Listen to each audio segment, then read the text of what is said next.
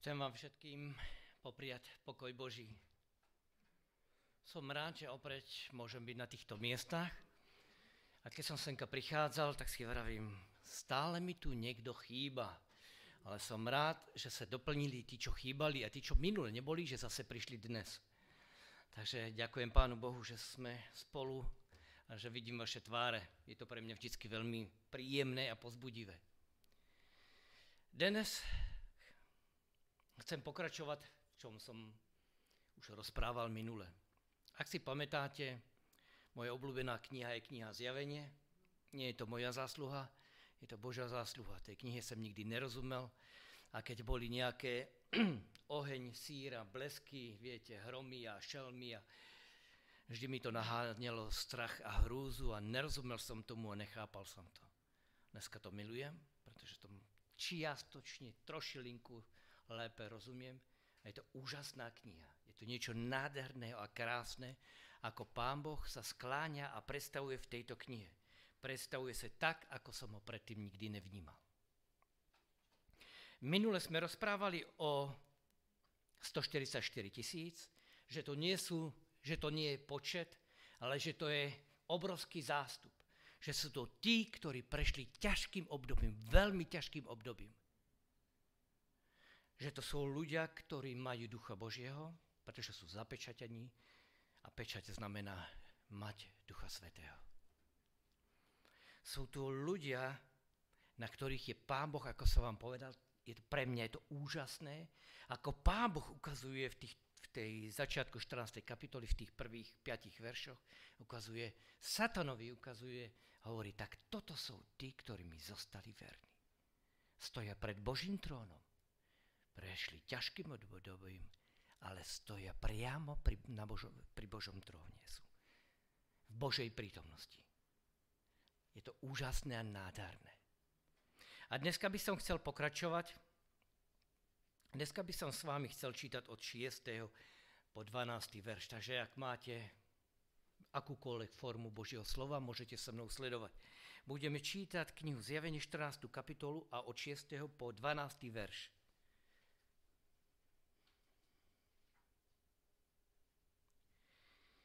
A videl som iného andela letiaceho prostredkom neba, ktorý mal väčšie evangelium.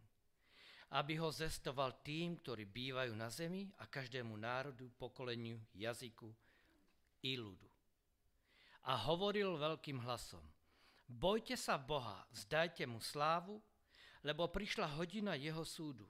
Klaňajte sa tomu, ktorý učinil nebo, zem i more i pramené vody a iný druhý andel následoval a hovoril, padol, padol Babylon, to veľké mesto, ktoré vínom hnevu svojho smilstva napájalo všetky národy. A iný tretí andiel následoval za nimi a hovoril veľkým hlasom. Jestli sa niekto bude klaňať šelme a jej obrazu a príjme znamenie na svoje čelo alebo na svoju ruku, bude aj on piť z víno hnevu Božího, z nemiešaného, ktoré je nalejaté v poháre jeho hnevu. A bude sa mučiť v ohni a v síre pred svatými andelmi a pred baránkom. A dým ich mučenia bude vystupovať na veky vekov a nebude mať odpočinutie ani vodne, ani v noci, tí, ktorí sa klaňali šelme a jej obrazu, a jestli niekto príjme znamenie jej mena. A 12. verš. Tu je trpezlivo svatých, tu sú tí, ktorí ostrihajú prikázanie Božie a vieru Ježišovu. Čo sme sa dočítali? Máme tu posolstvo o troch andelov. Prvý andel má aké posolstvo? Letí andel stredom neba, to znamená, že to posolstvo, ktoré nese komu? Všetkým. Všetkým bez rozdielu všetkým ľuďom na celej zemi, každému. Toto posolstvo sa týka každého človeka. Je tam napísané, že to je evangelium väčšné. To znamená, že to je radosná správa. Evangelium to je radosná správa. Lenže tá radosná správa môže byť pre niekoho radostnou a pre druhého môže byť smutnou správou. A preto andel hovorí, pre tých, ktorí zostali, nebo sú Pánu Bohu verní, to je radostná správa, pretože konečne sa môžu stretnúť a vidieť Pána Boha Ježiše. Pre týchto ľudí to je radostná správa. Pre tých ľudí, ktorí neočakávajú Pána Ježiša, jeho príchod, to bude smutná správa. Pretože to je pre nich súd. Pre nich to znamená, že sa naplní súd, ktorý bol povedaný. Tak, my, tak ako sme sa dnes učili v sobotnej škole, máme na výber.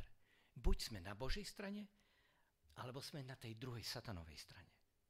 A podľa toho bude aj výsledok. Buď to je radosť, alebo to súd, smrť, väčšiná.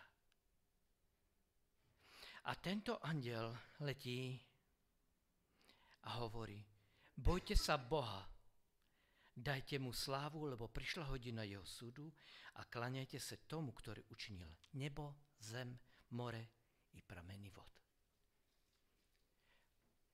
Toto je radosná správa pre ľudí na tejto zemi. To, čo slúbil pred x rokmi, sa konečne naplní. Konečne príde. A tento text hovorí, berte to vážne. Berte to vážne, pretože ak si všimnete, ak čítate postupne, tak si uvedom, môžeme uvedomiť, že toto je naposledy, kedy Pán Boh prehovára k človeku. Pán Boh už žiadne iné posolstvo k človeku nemá. Toto je posledný krát, kedy Pán Boh hovorí a odkazuje niečo ľuďom na tejto zemi. Je to naposledy, kedy a preto, že je to posledné, tak je to strašne veľmi dôležité. A upozorňuje ľudí a hovorí, berte tieto slova vážne, lebo ja prichádzam. Ja určite prídem. Žijeme v dobe, kde je spousta názorů na stvorení sveta, na život na tejto zemi ako sme počuli aj na prvouky, áno, ako to majú perfektne zakodované, ako sú perfektní, pretože oni sami si to všetko, hej, oni sú tak dokonalí. To znamená, tých názorov máme v tomto svete strašne veľa. Ale len jeden jediný je pravdivý. A tento text nám obraca ku komu? K stvoriteľovi. Vráťte sa naspäť a verte tomu, že ja som všetko stvoril. Ja som stvoriteľ. A ja prichádzam na túto zem. Tento prvé texty nás upozorňujú. Prosím vás, zoberte to vážne, pretože už je tu koniec. My ľudia stále sme naučení a Satan nás tak vychováva všetkých. A my vychovávame aj tak svoje deti. Satan tiež v ráji prišiel a povedal, nezomrete. Adam s Evou otrhli ovoce, zomreli? Stalo sa to, že zomreli? Nie. A my vychovávame tiež tak detí, ak nebudeš počúvať, dostaneš na zadok. No to dieťa spraví prvýkrát, spraví to druhýkrát a my rodičia čo? Ešte raz. A možno sa to stane a možno nie ale väčšinou sa to nestane. Ale tu je varovanie. Všetko je do času. A teraz nastal čas. Konec. Konec doby milosti, konec všetkého. Berte ma vážne. Tie veci, o ktorých sme čítali predtým, tá postupnosť, ktorá príde, je daná. A na konci toho už je iba môj príchod. Prvé posolstvo je veľmi dôležité. Zoberme vážne to, čo Pán Boh vo svojom slove nechal zapísať. Pretože ja už prídem. Ja prichádzam. Druhé posolstvo, aké znie? Padol, padol Babylon, to veľké mesto. Konečne, alebo keď národ izraelský počul, že bol odvedený do babylonského zajatia a potom Babylon bol porazený iným vojskom. Čo to bolo pre národ izraelský? Aká to bola správa? Radostná, pretože Babylon padol a oni sa potom mohli vrátiť naspäť do Jeruzaléma. Takže pre národ izraelský to bola radostná správa. A aká je to správa pre nás? Tiež radostná, pretože my sme stále prenásledovaní satanom, stále. Stále nás pokúša, stále nás nabáza, aby sme robili rozhodnutia, zlá rozhodnutia. Stále hovorí, nepočúvaj, to nie je dôležité. Dôležité, aby si tento život užil, aby si si teraz mal dobre. Vychutávaj si všetko. A toto nás, Satan stále nás tlačí niekam. A Pán Boh nám zase hovorí niečo iné. Božie slovo nás vedie trochu iným smerom. A tak je tu na tejto zemi boj o každého človeka, o nás, o teba, o mňa. Každý deň. Ale tu je napísané, padol. Už je koniec. Už viac nebude mať nad tebou moc. Už viacej ťa nebude prenásledovať. Už viacej ťa nebude zvádzať. To je radostná správa. Pre veriaceho človeka to je radostná správa. Pretože človek konečne môže celé patriť Pánu Bohu. A tretie posolstvo, aké znie? A tretí anděl následoval za ním a hovoril veľkým hlasom.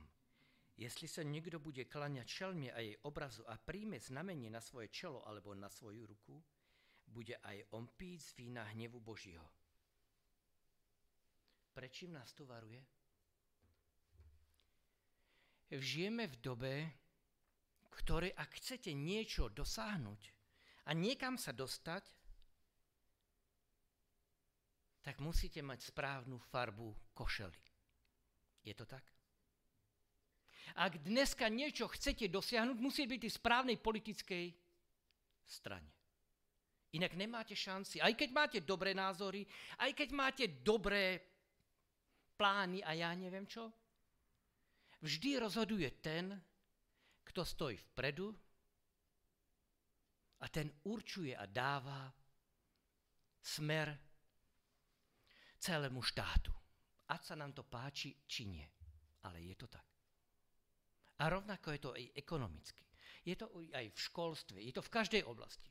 Môžete mať vzdelanie, môžete to len, ale ak nemáte ten správny názor, tak ste tu žiaľ prebytoční a navyše. A na toto nás toto tretie posolstvo upozorňuje. A on to Jan vypisuje a rozpisuje to, mám dojem, že v 18. kapitule. To rozoberá potom na drobné. Ale tu hovorí, nedajte na to, aby ste niečo dosiahli, sa ovplyvniť tým, že zoberete znamenie na ruku? Znamenie šelmy. Nedajte sa tým ovplyvniť. Nedajte sa podplatiť. Ale zostaňte pánu Bohu verný za každých okolností. To je tretie posolstvo, ktoré nás varuje, pretože hovorí, žiadna iná možnosť, nebo ďalšia možnosť nápravy už neexistuje. 13. kapitola nám ukazuje, aký ten boj bude prebiehať. To sme si rozprávali v minulosti. Ako to všetko prebehne. Ako všetci, celý národ, všetci ľudia budú tlačení k tomu, aby slúžili nejakej podobe, ktorá sa tvári kresťanská, náboženská ale v skutočnosti to bude slúžiť satanovi. Tieto tri posolstva sú posledné bo, priama reč Božia. Viacej už tam nemáte. Žiadne posolstvo pre človeka už nie je. Toto je naposledy, kedy Pán Boh prehovára. A je to strašne veľmi dôležité. A ja si uvedomujem, že to potrebujeme my vedieť a počuť. Ale čo ja vnímam ako Božú genialitu, je teraz to, čo vám poviem. Keď na začiatku Adam a s Evou zhrešili v ráji a odtrhli to ovocie a pán Boh prišiel za nimi a pýta sa, kto je, čo sa to stalo, čo to urobili a prečo to urobili a kto je na vine. Akú dostal odpoveď pán Boh? Akú dostal odpoveď pán Boh?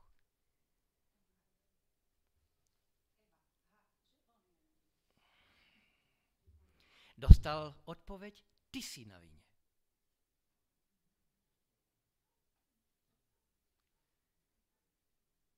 Je zaujímavé, čo ja pána Boha za toto obdivujem.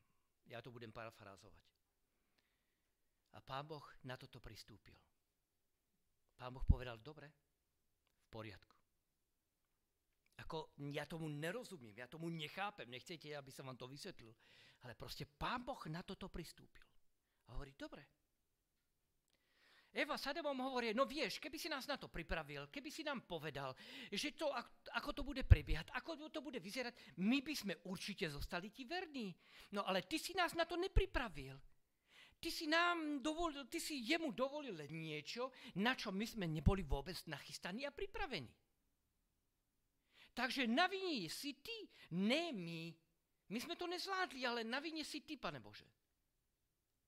A čo je geniálne, že pán Boh hovorí, dobre, OK, v poriadku, súhlasím s vami. Viete, čo urobí? Napíše, nechá napísať jednu knihu. Knihu Zjavenie. Nechá napísať knihu Zjavenie a v tej knihe Zjavenie sú napísané veci, ako sa budú odohrávať na tomto svete. Ako to pôjde? Ako sa to bude odohrávať? Ako Satan bude útočiť? Toto nechá všechno zaznamenať v knihe Zjavenie. Nechá to tam všetko napísať.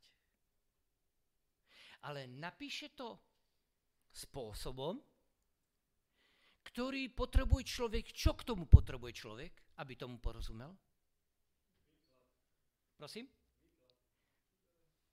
Študovať. Čo ešte? Ducha Svetého. Potrebujete sa modliť, pýtať sa, študovať Božie slovo. Pretože odpovedí z knihy Zjavení, keď sa študuje kniha Zjavení, kniha Zjavení sa vysvetľuje v starom zákone väčšinou. Občas aj v novom, ale väčšinou sa vyjadr, vysvetľuje symboly, ktoré tam sú napísané, sa vysvetľujú v starom zákone. To znamená, potrebujeme študovať Božie slovo.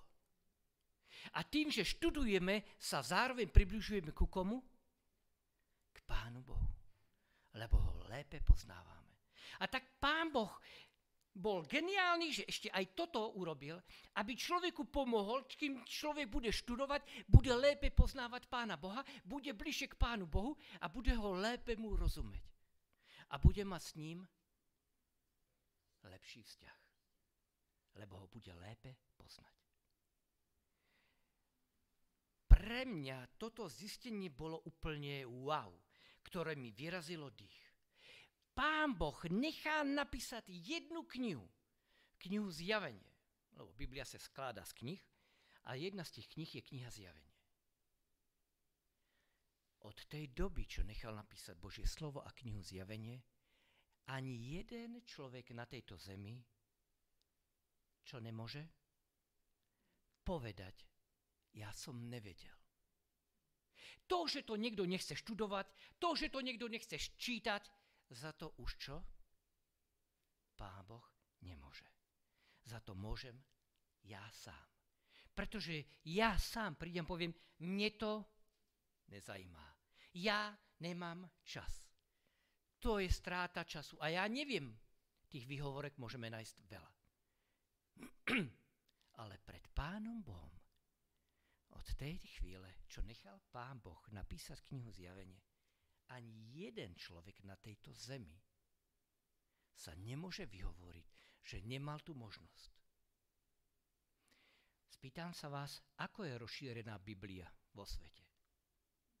Má prístup k slovu Božiemu každý? Skoro.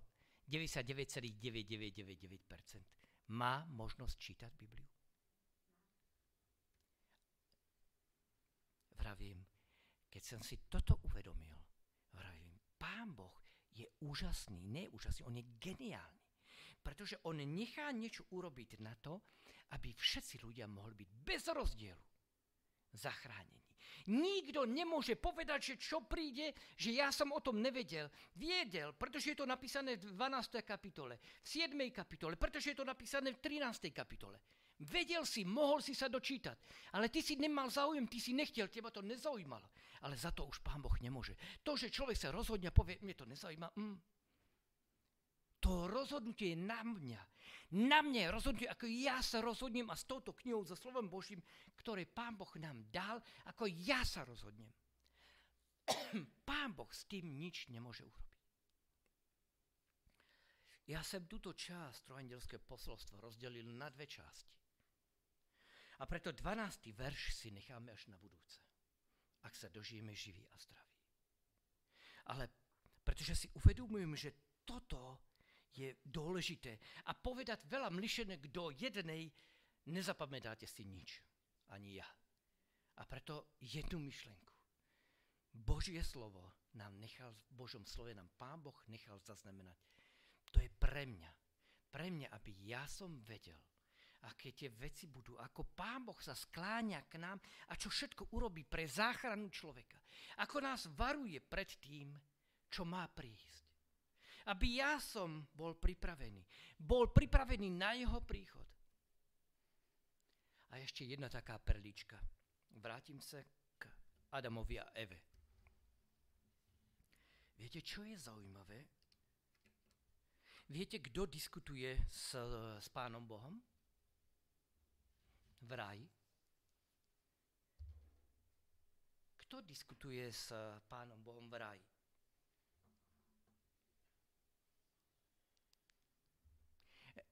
v raji sú traja, dvaja, keď nepočítam satana. A potom sú tam dve osoby. Eva a Adam. A ja sa pýtam, kto diskutuje s Pánom Bohom? Eva. Eva, prečítajte si. Eva sa rozpráva s Pánom Bohom. Eva mu vysvetľuje, že na vine je on. Ako sa to pán Boh dozvedel? No pretože mu to Eva povedala. A ja sa vás pýtam, a kde je muž?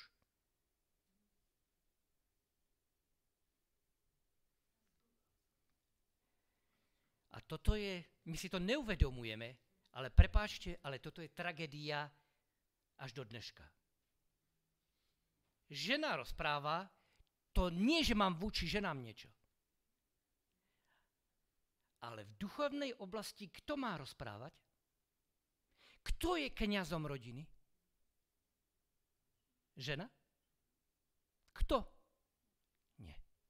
Muž. Muž je kňazom rodiny. A kto rozpráva v raji o duchovných veciach? Žena. Potom ten svet vyzerá tak, ako vyzerá. Pretože ženy rozprávajú tam, kde majú mlčať a je to ale aj naopak. Tam, kde má žena rozprávať, tak mlčí a rozpráva muž. A bere si muž slovo a tam on zase má mlčať.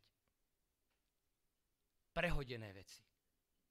Každý má svoje miesto. Muž je kňazom rodiny. Muž musí zastať Božích vecí.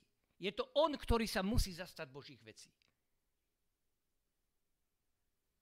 Keď sa nezastane a musí rozprávať žena, nie je to dobré. A ani pán Boh to tak nechcel. Pán Boh chcel, aby muži boli kniazmi rodiny a vedli rodinu k pánu Bohu. To, že žena chce doma urobiť to nebo ono, tam sa musí žena vyrozprávať. Tam mi treba nechať voľnosť, nech sa vyrozpráva, kým vládze. Ale v duchovnej oblasti musí byť muž kniazom rodiny a rodinu viesť k Pánu Bohu. Ak to tak nie je, niečo nie je v poriadku. A po potom trpí, celá rodina trpí. Ráj je nám toho príkladom. Mojím prianím a túžbou je, aby sme študovali, čítali Božie slovo, pretože Božie slovo je úžasné a nádherné. Sú tam zaznamenané spousta zaujímavých a krásnych vecí, praktických. Len potrebujeme čítať, prosiť o Božú moudrosť a o prítomnosť Ducha Svetého. Amen.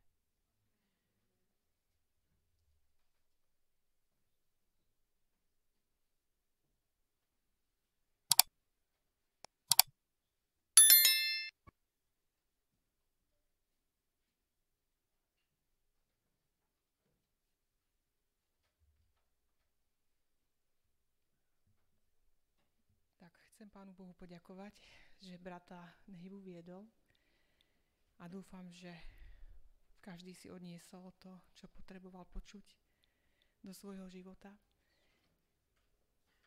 Budeme pras- eh, chváliť a sláviť naďalej nášho pána. Bude to záverečná pieseň, ku ktorej postaneme a bude to pieseň číslo 248. A o záverečnú modlitbu potom po, po piesni poprosím brata Nehybu. thank you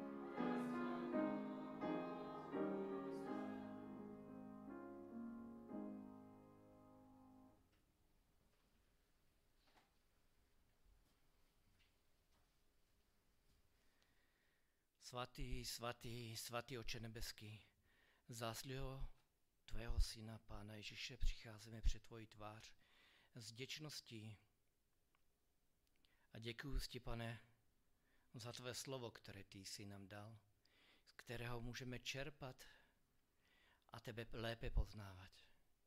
Děkujeme Ti, pane, že nás nenechávaš v nevědomosti. Děkujeme Ti, pane, že nás miluješ byl si ochotný tolik spoustu věcí v našich životech učinit jen proto, aby si zaujal naši pozornost. Já ti za to děkuji. Děkuji ti a prosím tě za toto krásné, milé společenství, rodinné, aby si ho požehnal a vedl svým duchem svatým. O to tě prosím A ďakuj, že tak učiníš. Amen.